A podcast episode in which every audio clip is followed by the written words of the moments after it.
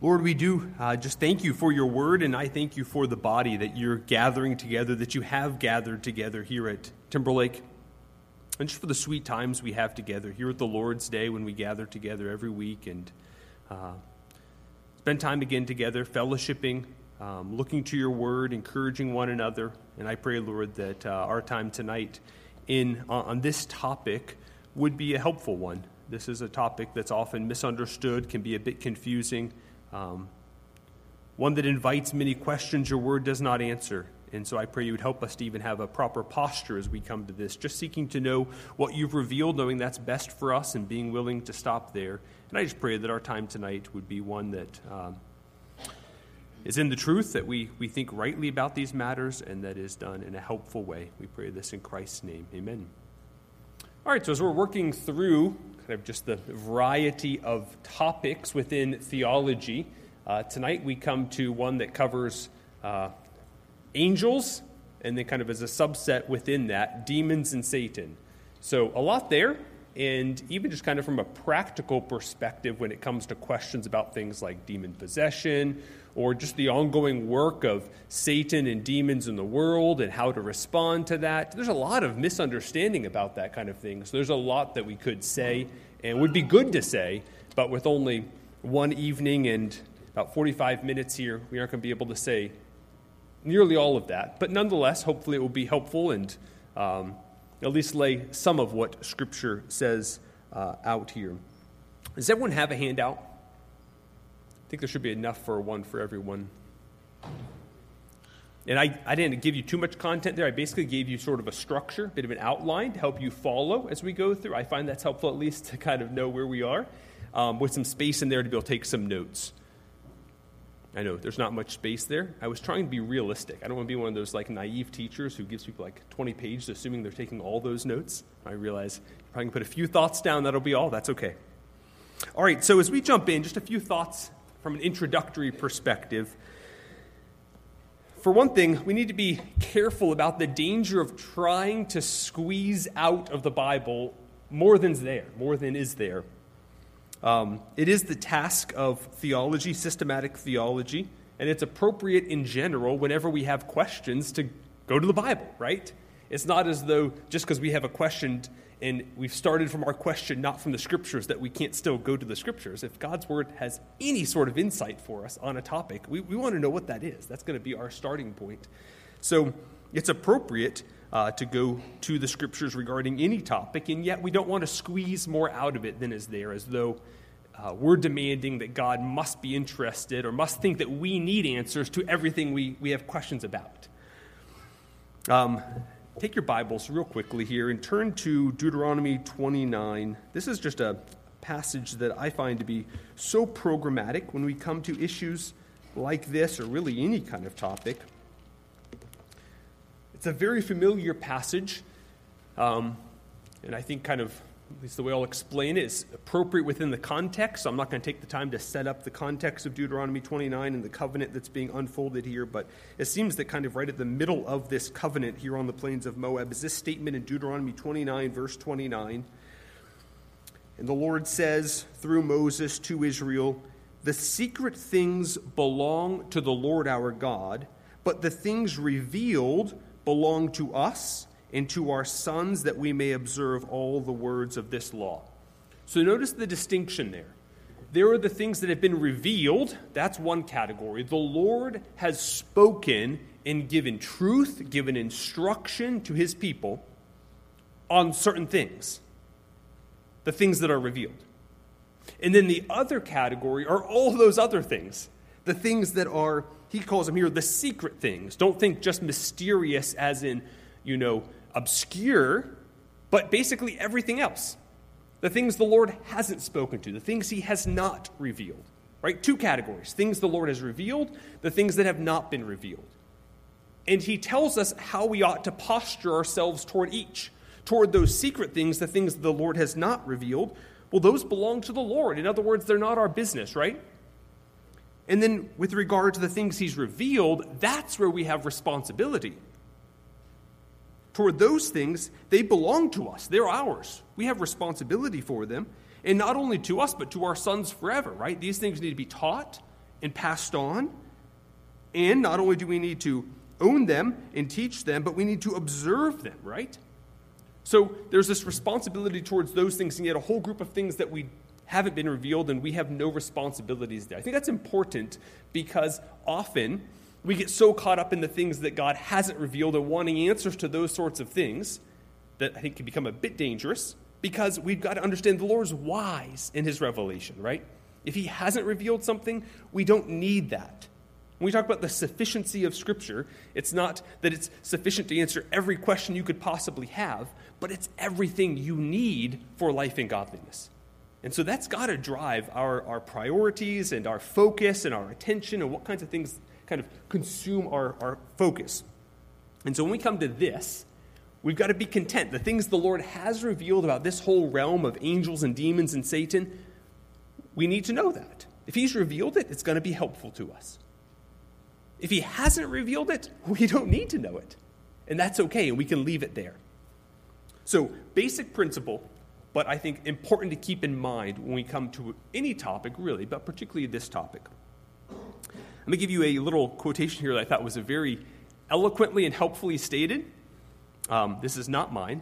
Uh, it's from a theologian who was towering throughout the 1900s, and yet um, I would have major concerns with and not recommend that you necessarily read. So when I mention his name, don't take this as an endorsement, but his statement was so helpful on this point that I thought it was worth quoting. It's from Karl Barth, a German theologian who, in some ways, was respectable among German theologians, as German theologians go, and yet in other ways had his own shortcomings. But here's what he said on this topic The Bible is not so obscure in respect of angels that we cannot responsibly draw out certain notions and concepts which are quite adequate for a Christian understanding. Good. He goes on and says this this is the critical piece. All that is required to be able to kind of do this in a responsible way, all that is required is a firm resolve that the Bible should be allowed both to speak for itself in this matter and also to be very impressively, in its own way, quite eloquently silent. So, notice that again. All that's required is a firm resolve on our part that the Bible should be allowed both to speak for itself and to be impressively silent. We've got to allow that and say, that's good enough. The Lord hasn't answered those things. That means we don't need those things.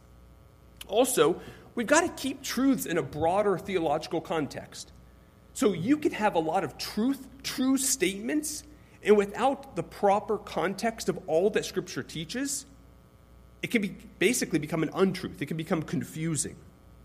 For example, we might have some true facts about angels, but if those are divorced from kind of a broader context, we're going to misunderstand those.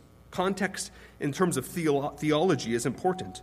We might have a true understanding of Satan, but unless we also understand our God and that he's greater, and in fact that he is the one who created Satan, we might be afraid and start wondering, well, what do we have to do to fight off this being? Right? We need the context of everything else that's revealed.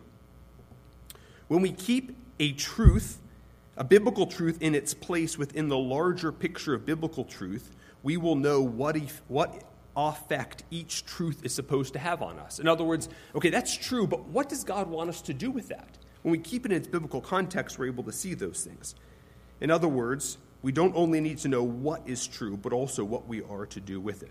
Now, I've set up sort of a, a big task that we certainly aren't going to have time to, to tackle all of that, keeping in its context, tracing out with each of these truths, like what does God expect us to do with them, because we have a limited time. Like I said earlier, I'd love to help us think through many issues out there about spiritual warfare. Um, I don't, I'm not on uh, social media, but I was even talking to someone this past week, and they were mentioning that, like, with the all the news being full of this Asbury revival and all of that, that there seems to be so much about spiritual warfare and demons and all of these things surfacing again, and just that this is a perennially relevant topic. Um, before we jump in, just a few more introductory thoughts. There are a number of texts that relate to this that are just difficult to interpret in their own right. There's a lot of you know discussion about that.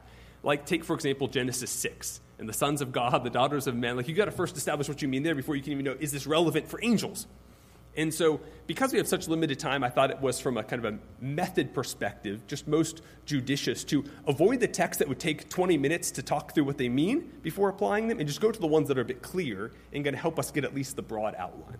So, if you think, wow, some big text, why, why did you not go there? Probably because there's major interpretive question about whether they even apply to angels. Um, so I'm going to stick to the texts that are a little less disputed.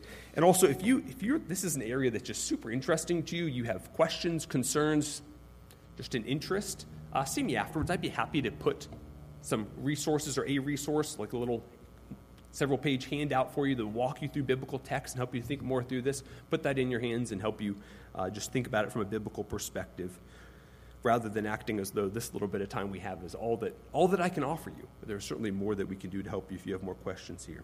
Okay, so jumping in, we got to first ask from an introductory perspective in terms of category and definition what's the category we're talking about? What are the boundaries for this group? You know, angels, demons, Satan. What's to be included in this group? What is it that kind of ties together the various constituents of this group as all belonging here? How should we define or describe the group of beings in this group? And what label should we use for them?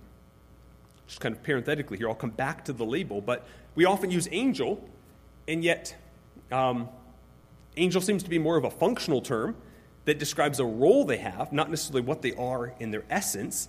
And furthermore, angel is a term in Scripture that doesn't necessarily angelos, it doesn't necessarily refer just to um, these beings. Even humans can be called angeloi, the, the angels, if they're the ones doing some sort of messaging, communicating a message. So that's still a helpful label, but my point is just there's a question of what, how do you label this group once you've defined it? So let's work on defining what is this group. First of all, the most important way to define this group, to put boundaries around it, is to consider the creator, creator, creature distinction right? We could break down everything out there, all beings, distinguish them between the Creator and everything that He's created, everything else. And so in the Creator category, we have the Trinity. That, that's all that exists there. And then everything else is something that He has created. And when we consider it this way, clearly, all this, this group we're considering, we call them angels for now, angels are on the created, the creature side of that division, right? If you want a text for that, there's many points here. We could go to text and read them, but for the sake of time, I'm going to often just refer you to texts. Uh, but if you want to see a text on that, Psalm 148. Psalm 148 in its context, particularly I think it's verse 2, um, makes it very clear that angels are among those who are created. Now, among creatures, though, that's a big category, right? so, where do we draw the boundaries now between these creatures and all other creatures? Well, for one thing, they seem to have characteristics that give them a personal quality. We might say they possess personhood. Another way to look at it is they're rational beings. They're able to think, reason. They seem to have volition or will. They seem to be morally accountable, culpable for their actions. They also have personal names, right? Like Michael, Gabriel. So that seems to give them a certain measure of personhood, say that um, other types of creatures a dog doesn't have. So uh, th- that's one important category, I think. They, they possess personhood in that sense. Now, that's helpful in that it distinguishes them from most all other creatures. Most creatures wouldn't fit into that kind of personal or rational category. But what's one other obvious creature that fits in there? Humans, right? Humans fit in there too. So, how do you distinguish them from humans?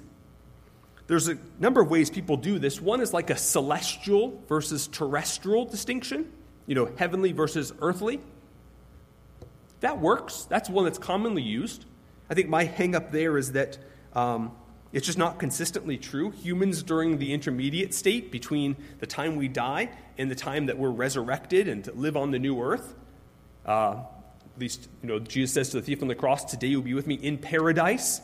So it seems fair to say that the, the location we will be with Christ, he's also reigning at the right hand of the Father. So I think we can deduce from that that where we would be during the intermediate state, where we will be, is in heaven. So to say that humans, as humans, are sort of only terrestrial from the earth doesn't seem to be totally true, though I understand that there's sort of a, a tendency there. And then on the other hand, we see angels on the earth, right? Doing their work. So they certainly aren't like limited to the celestial sphere and prohibited from the terrestrial sphere. So that distinction doesn't seem to me to be ideal, but it's commonly used, and I think it makes sense insofar as we just think of humans are generally earthbound and and the other entity, the other group angels are not. So that's one way we could distinguish this group from humans. Another one that's often used is to say that they're spirit beings. Spirit beings. Now, initially, that might seem bit surprising because, well, surely humans have spirits too, right? On that level, though, it's a bit different, I think. What people mean by that is that humans have a spirit, but they also have a body. They aren't only spirit. Whereas, like God, John 4, or um, angels, Hebrews 1.14, they are spirit. See the difference to having a spirit and being a spirit? That's, that's all there. They don't have bodies, whereas humans also have bodies. There's this other piece, the material side of them, that's, that's essential to who they are. So that's one way that they could be distinguished. Angels are spiritual beings, whereas humans are not. But you see, as soon as you start saying that, like, well, in some sense, humans are spiritual beings too. So that's why that category I don't find to be quite so helpful. So here's an easy solution. If the only other entity we need to distinguish them from within this kind of rational creature category is humans, then I'm just going to call them non human. We can easily distinguish them from that. So the definition I gave you there um, is non human, personal, or rational creatures non human, personal, or rational creatures. So essentially, here I've just used that, you know, you guys have taken logic, you know, the typical, there's multiple ways to define something, but a common, the Aristotelian method would be genus plus difference. You put it into a category and then you distinguish it from others within that category. So essentially, the genus, that category is creature, right? That's the basic category they're in, but then distinguish them from the rest of it. They're distinguished in two ways one, identifying them as rational or personal, which leaves them in a category with humans, and then distinguish them from humans by calling them non human. Right? You guys see how we got there? So that's my attempt to kind of define the boundaries. This is what we're talking about when we study this topic. Now, in terms of label, I already kind of alluded to this earlier ahead of time. Um, we can use angel. That's probably what I'll keep using. It's just convenient. Um, it might seem a bit pedantic for me just to keep saying every time non human personal creature, non human personal creature, non human personal creature.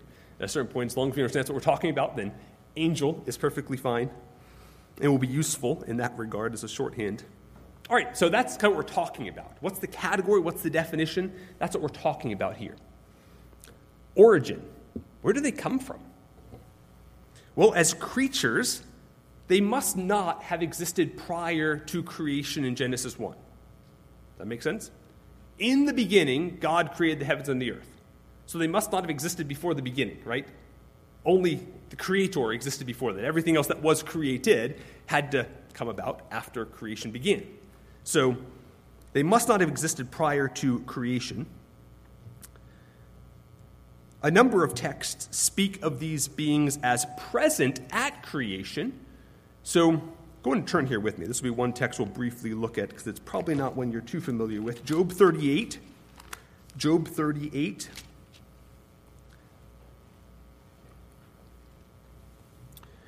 Job 38, verse 7. You'll remember this is that portion of Job where the Lord shows up after all of Job's questioning and all of these chapters of human beings weighing in and giving their input on what they think is Job's situation. And then finally, the Lord shows up and just kind of doesn't even answer his question, but just basically says, All you need to do is trust me, you don't need answers. And so it's in this context, uh, and early on in that, where basically he's saying, Who are you? Were you around when I did all these things? And then look at verse 4. Where were you when I laid the foundation of the earth? Tell me if you have understanding. Who set its measurements, since you know? Or who stretched the line on it? On what were its bases sunk? Or who laid its cornerstone? Notice this now, verse 7. When the morning stars sang together, and all the sons of God shouted for joy. So that seems to be a category morning stars and sons of God. I know there's so much here that could be defended. We could go back and talk about it. But that seems to be a label that's used in Scripture for angels. So they seem to be present here, worshiping the Lord at creation. Now, obviously, creation takes place over some time, right? Six days. So it appears they must have been created early in the process as God is creating the earth. So, very early within that. Um, I'll skip over some of these other texts, but. Um, Exodus 20, verse 11, you can just write that one down if you want. Exodus 20, verse 11 mentions heavens and earth and all that's in them. Seemingly, also, you know, the heavens and all that's in them would refer to these beings. And it mentions that they were all created during those six days before God rested. That's in the context of Exodus 20, you know, the Ten Commandments there. So, in the context of the seventh day command, the Sabbath command, he's mentioning that he created all that's in the heavens and the earth during those six days before the seventh day. So it seems like they must have been created at some point then. So, got all of them created in those first six days. But not all humans were created during the first six days. Humanity was created, right, in the form of Adam and Eve, but then other humans are subsequently created. Contrary to what some think, humans, it's not as though all humans were created at, at the original creation, then they're given bodies at certain points. No, there's actually a new human kind of brought about through human procreation um, within time and space. Humanity began back um, in the first six days. So, does something like that happen with angels, or were they all created individually at that time? Scripture doesn't tell us clearly, but that passage in Matthew 22 that mentions in heaven will be like angels who neither marry nor are given in marriage seems to suggest there's no procreation among them. So it would seem that they were all individually created. Every single one of them was created at that time, those first six days. And then the fact that they were created um, during the six days of creation, and then at the end of the six days, Genesis 131, the Lord looks at all that He's made, and His assessment is very good, right? So it seems that clearly they were created good. There wasn't, they weren't fallen in, in their state that they were created in. The fall must have come later than the sixth day. All right, so might still leave lots of questions, but that's at least my quick attempt to kind of lay out for you the basic parameters for what we can know about their origin. Function. For the function, I'm just going to run through a number of functions that I observed. Um, they praise God. Seems pretty obvious. They praise God. If you want to put some texts on that, as I mentioned earlier, Psalm 148 and Revelation 7 would be two texts that support that. Number two, they guard, you could say they guard the sacred. If you want to write that down, that'd be an easy way to say it. They guard the sacred. Longhand, kind of explaining that. They guard the presence of God from impurity particularly sinful humanity. And so we see that, for example, like in Genesis 3:24. Now notice, there's no reference to an angel per se there. It's specifically said to be a cherub or cherubim stationed outside the garden, but they seem to fit within that category I gave earlier, right, of non human, rational, or personal creatures. The cherubim, seraphim, all these other things that uh, we're putting in that category. That's part of the reason I defined it that way rather than just saying angel. That might have seemed pedantic early on, but there's a reason for kind of drawing the boundaries as I did. Cherubim would seem to fit into that. Also, not only Genesis 3:24, where cherubim are mentioned as guarding the entrance to the garden, but that very motif is picked up in a ton of references to cherubim throughout all of the texts that give instructions for the tabernacle and then the temple. In particular, we see them woven into the, um, the curtain going into the tabernacle. And it seems that that's, that's exactly an image of what you find in Genesis 3. That the Holy of Holies represents that place where God dwells like the garden, and it's protecting sinful humanity from coming close and to their own detriment. Um, so, again, you see the cherubim appear many, many times in those contexts. And so, in all, all those contexts, it seems like they're functioning the same way, guarding the presence of God from impurity, particularly sinful humanity. So, number one, they praise God. Number two, they guard, we'll say they guard the sacred. Number three, they carry communication from God to humans. They carry communication from God to humans. I could give you a whole bunch of texts on this, but I don't think you need many. I could, you know, think of Luke 1, Luke 2, where kind of with the birth of um, John the Baptist, with the annunciation announcement of the birth of Jesus. You have angels announcing these, Gabriel. So, very clear. I think there's plenty of texts that you could think of for that. Carry communication from God to humans. Number four, they not only carry communication, but they seem to interpret visions for humans. So, like Daniel 8, we find an angel there interpreting a vision for Daniel.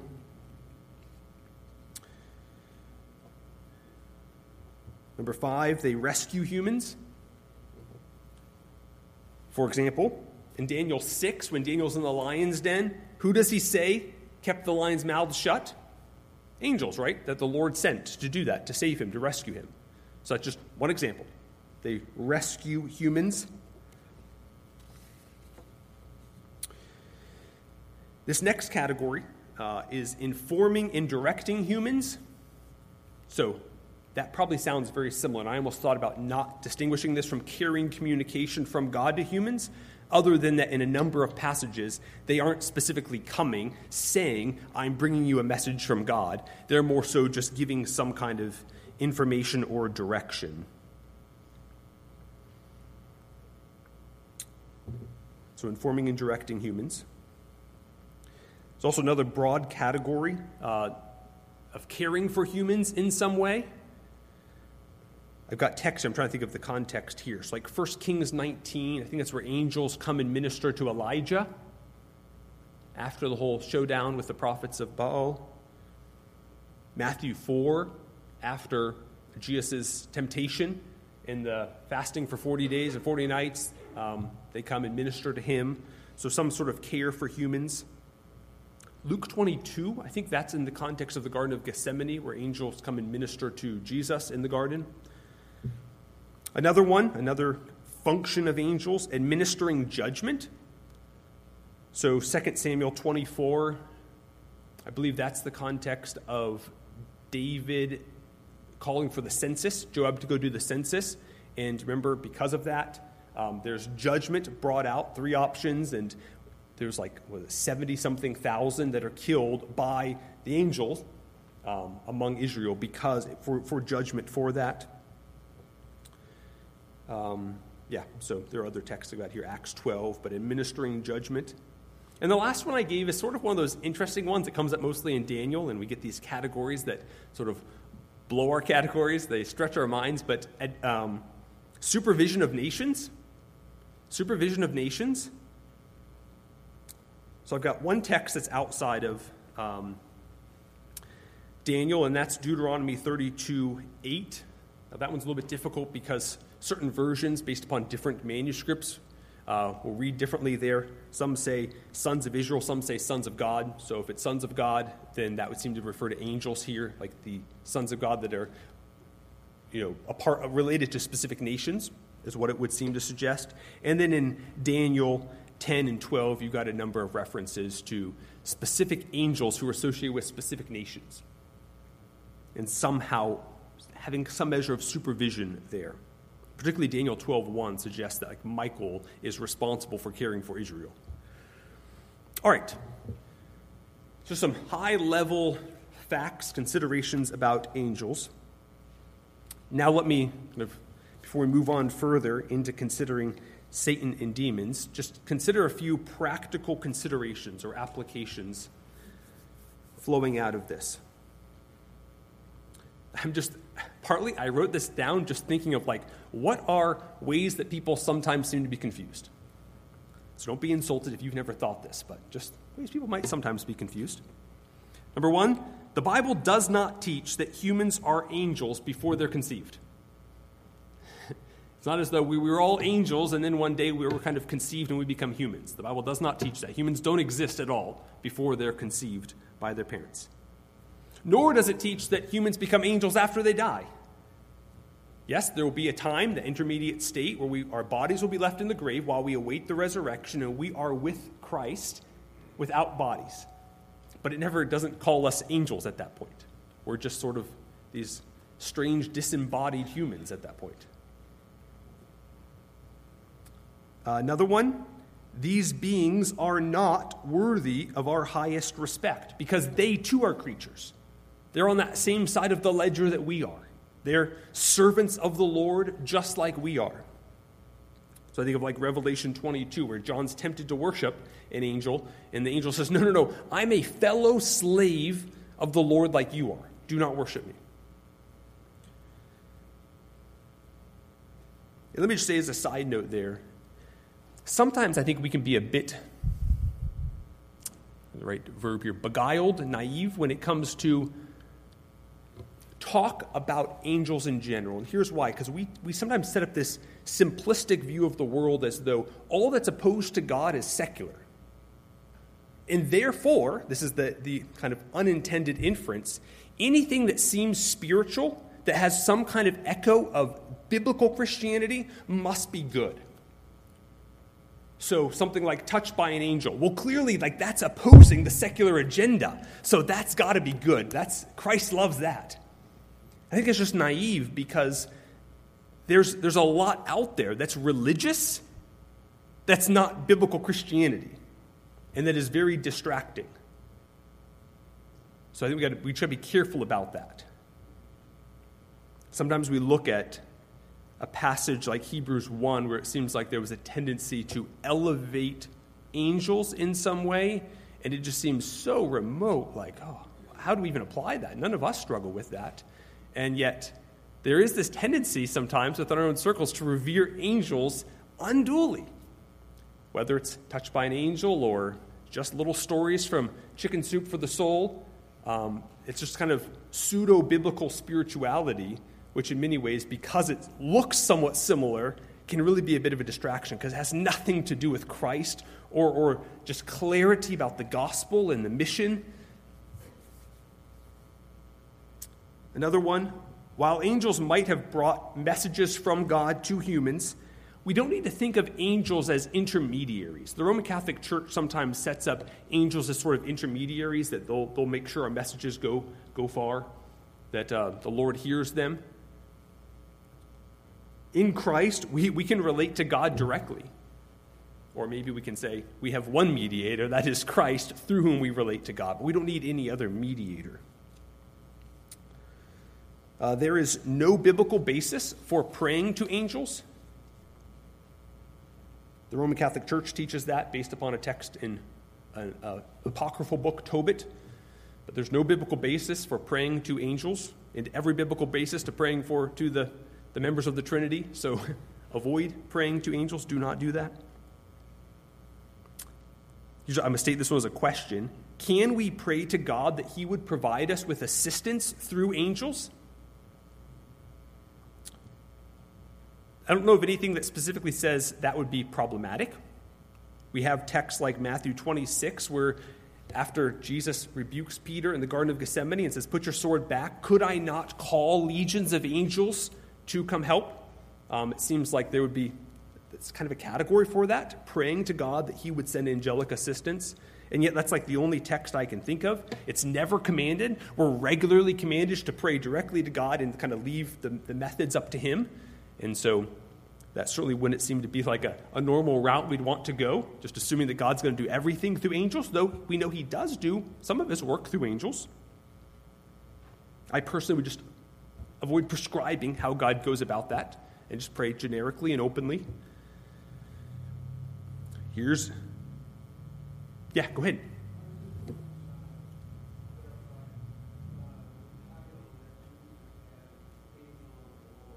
yeah. So you asked about the angel of the Lord category, um, that, that title. So, as many of you are familiar, the, the Old Testament angel of the Lord, and exactly like trying to identify him, whether he's just one of the angels and identified as a messenger coming from the Lord, or whether um, it's like a specific one, whether it's just the Lord coming and he's called the angel of the Lord, but just a manifestation of Yahweh himself, or even a common view that it's the second member of the Trinity, sort of pre incarnation but manifesting himself. That's often called like a Christophany, an appearance of Christ before that. That's a difficult one. Um, I myself am not inclined, though I, would, I want to do more thinking about that, but I don't find the evidence for it being a Christophany to be overwhelming. So um, I have intentionally left that one out. In every context, it seems like it seems like all that's going on there is they're doing kind of the things we talked about, right? They're communicating a message from God to humans. So it didn't necessarily contribute more to the discussion. Do you have something else you want to add there, though? No, okay. It's a very good question, though. That was a, a, uh, a loud omission on my part. So, um, yeah, appropriate to ask about that. So, last thing I had written down here in terms of, um, sorry, spider.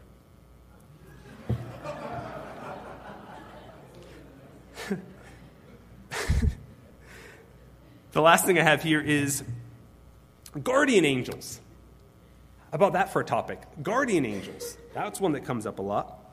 Well, certainly we have biblical texts that say that angels can do things like rescue humans, right? So the idea of an angel that God might use to protect or to guard a human, we have biblical basis for that. I think the one piece that's often assumed in that category of guardian angel that scriptures does not address is the piece of every human having an angel assigned, like devoted to them, to that task. And Scripture doesn't anywhere address that. There are a couple texts that are sometimes appealed to um, Matthew 18, Acts 12. For the sake of time, I'm not going to spend too much time going into that. I just don't think those are quite so clear in, in teaching that that's actually the case.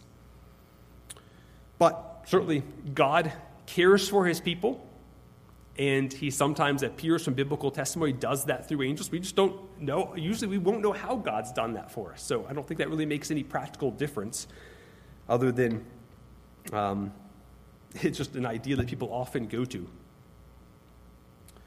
All right. So that's what I have for you on the topic of angels. I know it probably seems like super high level and cursory, but limited time. Just lay down the the foundational pieces. Next, let's consider Satan and demons.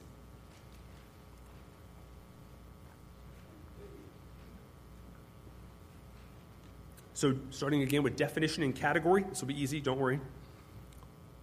Just in summary, it seems that it, this refers to this category I'm going to give you here of Satan and demons. We're just talking about all of these angels, these non human personal creatures who have fallen, have sinned, have rebelled against the Lord. So, all of that first category, the broader category we've been considering, who have sinned, have rebelled against the Lord. And then within that, Satan is distinguished from the, the rest of the group as like this unique one who seems to have a leadership role among them.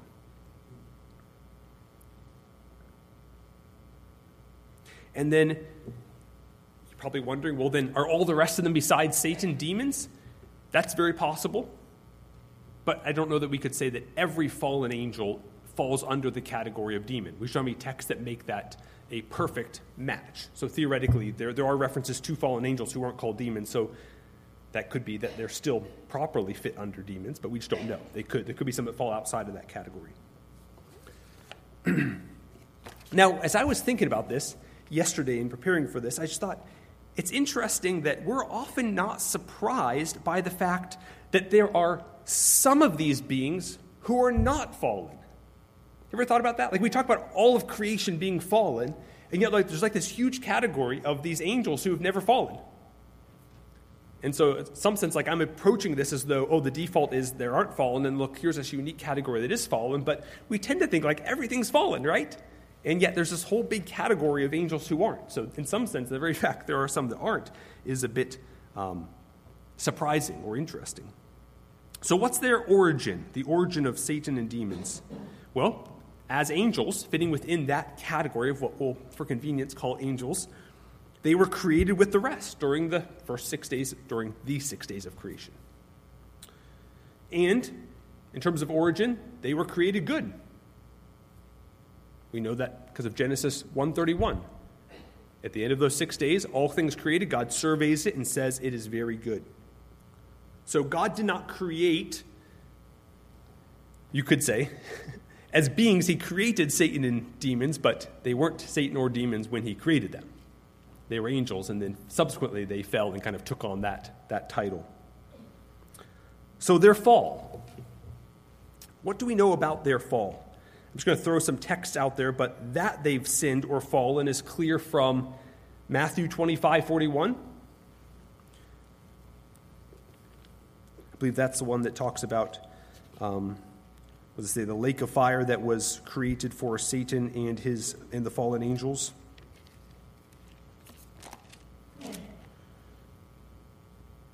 Yeah, into the eternal fire which was prepared for the devil and his angels.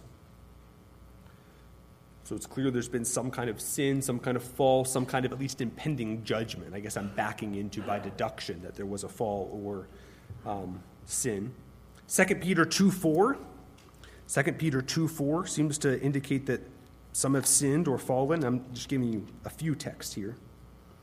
That one says, For if God did not spare angels when they sinned, but cast them into hell and committed them to pits of darkness reserved for judgment, or very similar and related to that, Jude 6. And angels who did not keep their own domain but abandoned their proper abode, he has kept in eternal bonds under darkness for the judgment of the great day. So, simple, obvious fact, but just a few texts to ground that that some angels have sinned or fallen. So they're all created good. They sin and fall. When did that happen? Um, well, be patient here, but by Genesis 3 1, we get this reference to this serpent that's the craftiest of all beasts of the field. And then we find him immediately opposing God, being judged by God. It seems that there's already this creature, something has already gone wrong, right? There's already evil. There's already some kind of fall in the greater created order. I'm clarifying that because obviously, until Adam and Eve sin, there's not actually a fall among humanity, but there's already something amiss. There's some kind of fall out there. We see that the serpent seems here to be very clearly an evil, God opposing element that's now in creation. So some kind of fall has already happened. At least one of the angelic beings, even prior to human sin. So at least one of them seems to have fallen by that point. And later in Scripture, we learn that Satan's activity was what stood behind or in the serpent. And just a text for that Revelation chapter 20, verse 1, maybe verses 1 and 2, um, specifically says that Satan is that serpent of old. So clearly identifying him there. I did have a few notes here that were kind of some quick thoughts, just in terms of what was the relationship between Satan and that serpent. But for the sake of time, I keep moving. Think about questions. I'm not sure we have time for questions, and I'm not sure I want to leave time for questions. But if we do have time for questions, then maybe we can get back to that if that's of interest to anyone. when, other, when other angelic beings who have fallen fell, is not clear, the timing of that right? We're not given any other info. Did they all fall at the same time? Has, have they been able to fall kind of at any point? Could there be some good angels at this point who will fall at some future point? I don't know. Scripture doesn't give us any kind of clear definition. I'm not aware of anything that says they must have all fallen at the same time or that those good angels have now kind of been confirmed and are unable to fall. So I would think that there could continue to be sin among them, but that's total speculation. We just don't know. All right, so that's what I've got for you in terms of the fall of angels, thus becoming Satan or demons. Now, what about the work of Satan? What is his work? I'm sure there are some things I, I didn't give you quite as exhaustive of a list, but just some generic things. For one thing, we see that during this period, he, he seems to move about in both heaven and earth. So, whatever work he's doing, which we'll get to in a moment, he's doing it in both heaven and earth. He seems to be able to move between those for him doing work in heaven. We see, for example, Job 1 and 2, where he shows up along with other angels. Um, I think that passage uses the label sons of God for them, I think, um, to obviously accuse. That's basically what Satan, Satan means in Hebrew, an accuser, to accuse Job. So that's his work in heaven, moving about there. And then also on earth, we see things like um, obviously, he's working in and through the serpent in Genesis 3, um, 1 Peter 5 8, that he prowls about like a roaring lion seeking someone to devour.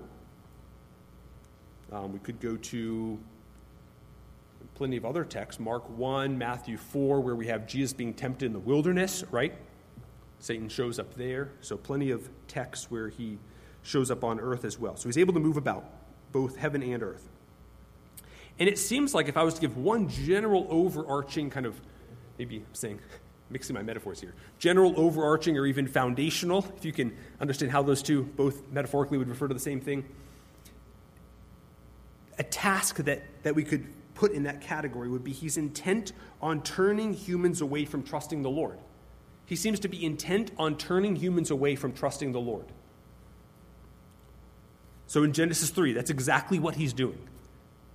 Basically, I know God has said that, but you ought to doubt that. Either doubt that's really what he said or doubt that that's true.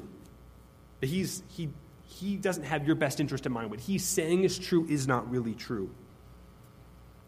Um, in some ways, all of Ephesians 6, 10, and following um, would support that as well. He seems to be intent on turning humans away from trusting the Lord. Here's another important thing about the work of Satan all of his activities are under the sovereign permission of God. All of his activities are under the sovereign permission of God. And a text for that would be, let me give you two from Job, Job 1:12 and Job 2:6. Job 1:12, Job 2:6. In both of those texts, God says basically, Satan, you can go do this to Job, but you can only go this far. And Satan doesn't even try. He, he doesn't, it's clear he can't go beyond that. So it's all under God's sovereign control. And some of you might have sort of this side question that flows out of that, like that, that creates a problem for me, the fact that all that Satan is doing would be under God's sovereign control. And that's just a point where I think we've got to hold what Scripture says and take hold of it, right?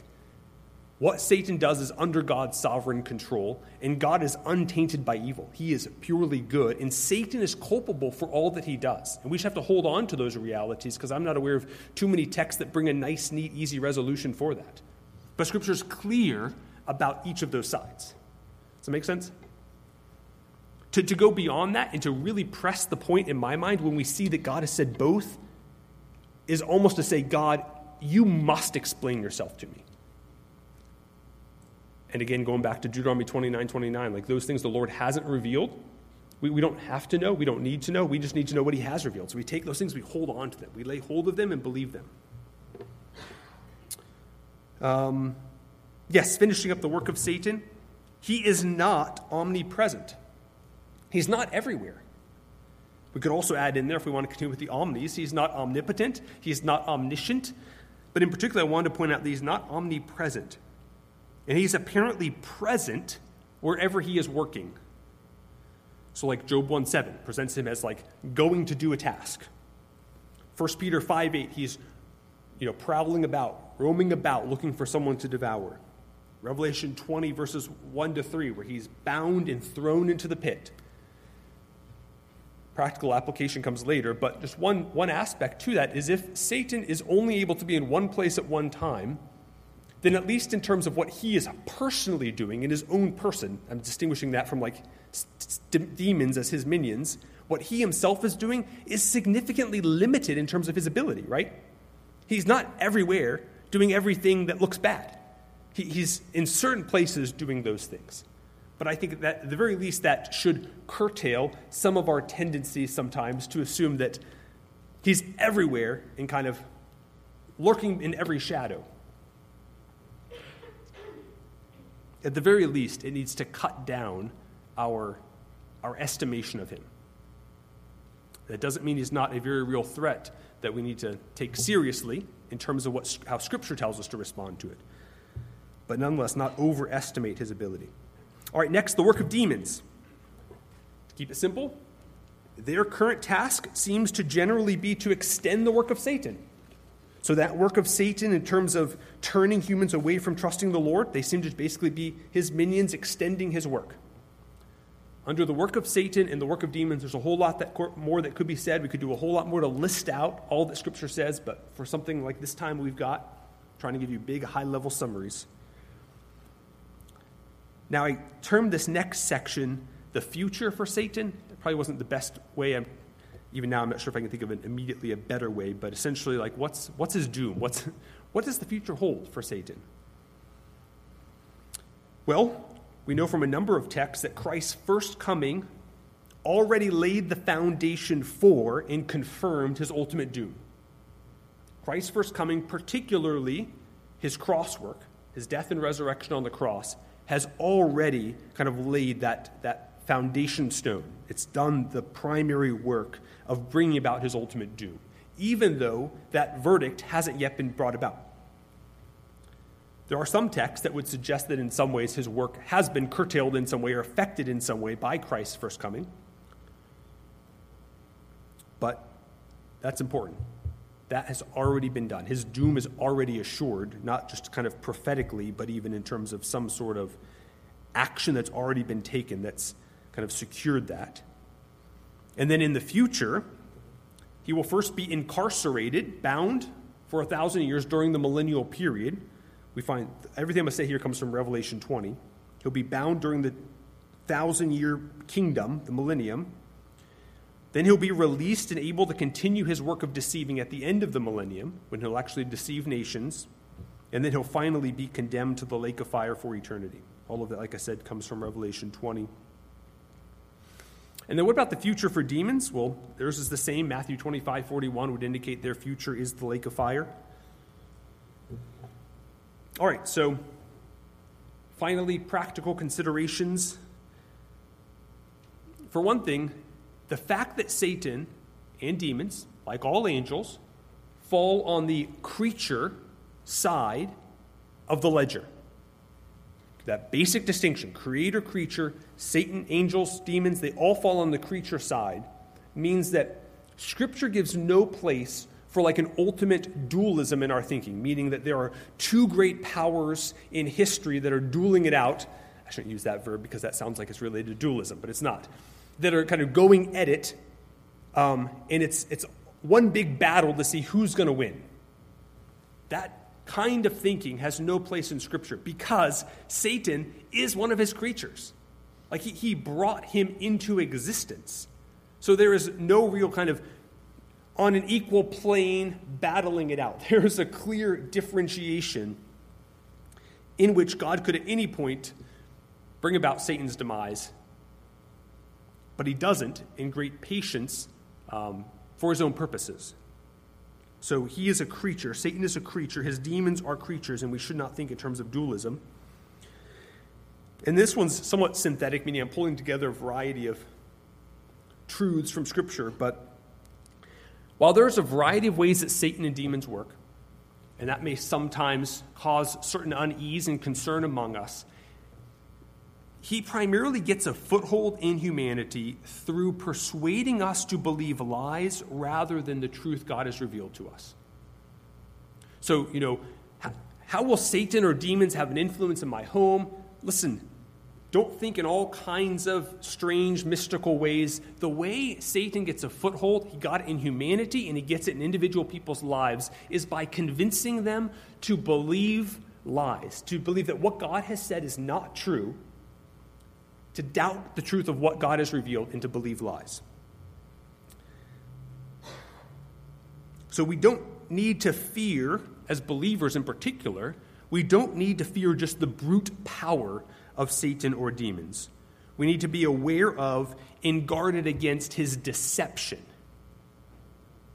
I think it's critical because there's so many ways that believers can be lulled into fearing Satan, all the while being naive and not doing the diligent heart work of continually going back to what are the lies I'm believing, what does Scripture say about that, and replacing those with truth.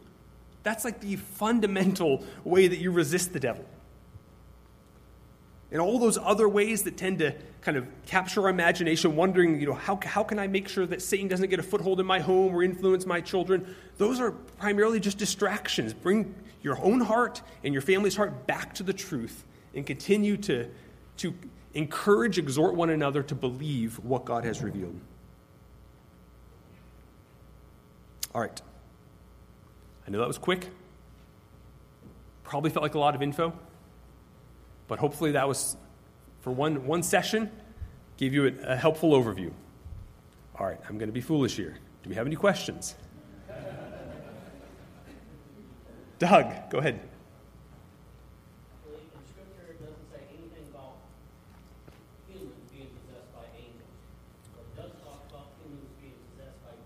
Mm-hmm. Yeah. Wanting to acknowledge kind of lots that we don't know, it seems to me that that's simply different labels being used. Because as I defined it, demons would be sort of a subcategory of angels. So when it says that humans are possessed by demons, then the assumption would be those are angels. So we could say humans are possessed by angels. Yeah. Go ahead.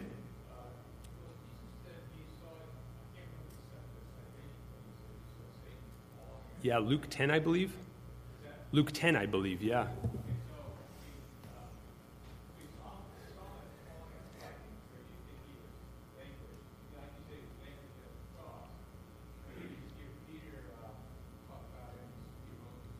Yeah.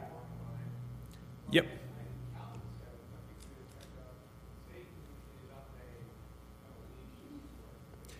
Yeah.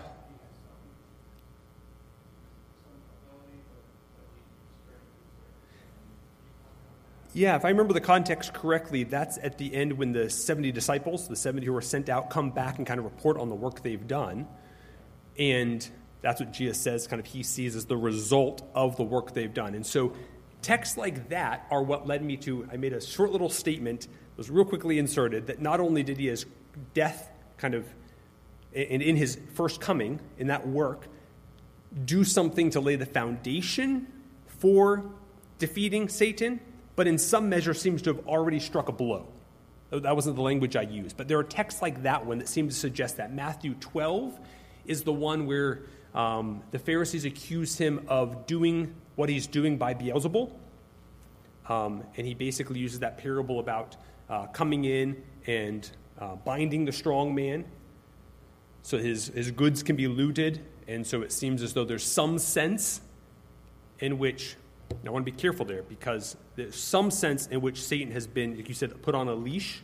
There's some sense of that, and yet there's a fuller sense of his binding that Revelation 20 holds out for the future. And as you said, 1 Peter 5, he's still roaming about. So there's kind of two dimensions. That's why I was more content with the language of like dealt some kind of blow already to Satan at his first coming, while also laying the foundation for his ultimate, total, complete demise.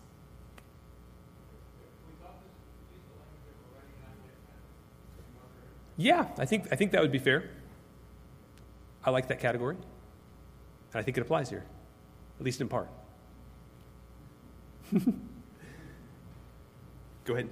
Wow, lots of questions. Oh, this, I'm starting to regret this. Go ahead.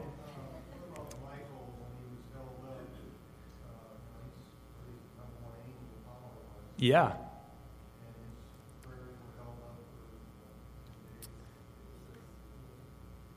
Yeah, yeah. You're referring to like Daniel 10. Yeah, so, you know, if, if, if there wasn't any restraint on Satan, he had total free will, he could destroy us immediately.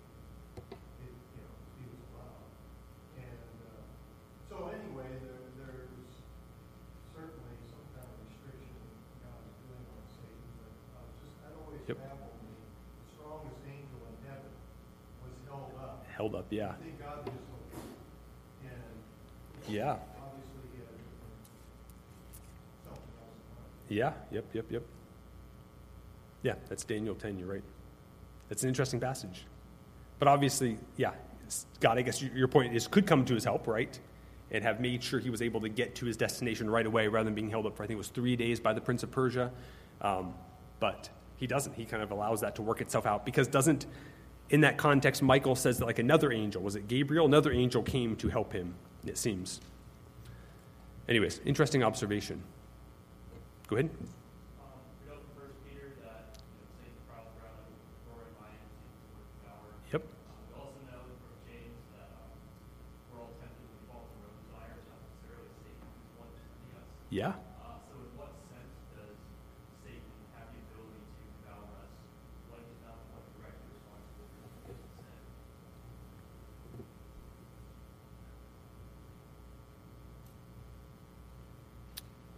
I'm hung up. Three, isn't there three sources, you know, it's either the flesh, the devil, or, uh, the the world. Correct. And so, you know, it's either the devil or yourself or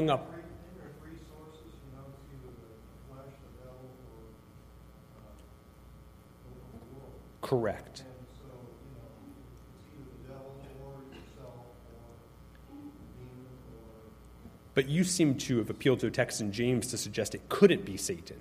Well, yeah, I kind of implied that, I guess. Yeah. Maybe it doesn't have to. Correct. Yeah, I'm not aware of, what, of that. So I would think that Satan certainly can tempt us. I think the critical piece is we, we're sometimes tempted to jump to the conclusion that every temptation is Satan.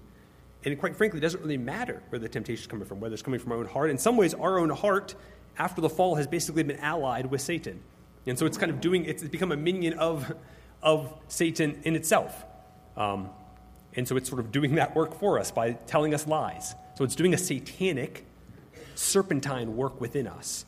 Um, so whether it is Satan himself, or demons, or just our own heart telling us lies, it's all sort of on that evil, God opposing re- rebellion side of the ledger. And so I think it doesn't, we don't have to identify exactly what it is. We just need to respond to the lies with truth. Yeah. We'll take one more. Go ahead. Yes.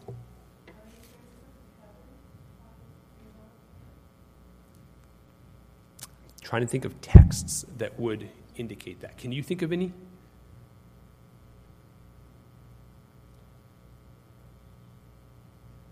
I'm not aware of any. I think that at the ascension of Christ, Luke might report that angels were there, kind of receiving him into. I'm not sure if he even used that language of receiving him. But that's the ascension of Christ to the right hand of the Father seems to be a bit different, of a different category, and then we'd have to extrapolate from that one description to this is what happens for the case in the case of every believer. So that text wouldn't seem to really even come close to supporting that. That's, that's the text that people often use. And the difficulty with that one, this is a, that's a difficult text because do you define that as a parable? It's clearly set up as though it's explaining kind of a truth, right? And yet, is, is it not communicating any sense of what really is happening? Is it only parabolic? That's a difficulty. So, to the extent that it, it isn't meant to teach us that principle, but that it is simply kind of communicating the truth of the, the parable in that context, then I don't know if we can necessarily deduce from that that's what happens to every believer. So this is one of those areas where there's just, it's kind of vague. Do you have anything to follow up with on that, though? No. Yeah, good question, though. All right, I'm going to stop us there.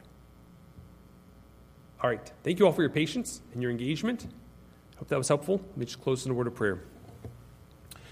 Lord, we thank you that you, through the work of Christ, have decisively defeated all evil, and that through your Spirit working in our hearts to give us new hearts, so that we might yield ourselves in faith to your Lordship, that that, that work is, is massively underway in our own hearts. We are already freed from the penalty of sin. Its power over us, as we've been hearing from Romans 6, is broken and even though Satan and his minions are still running about out there, they have no power over us, and, and we look forward to their ultimate demise.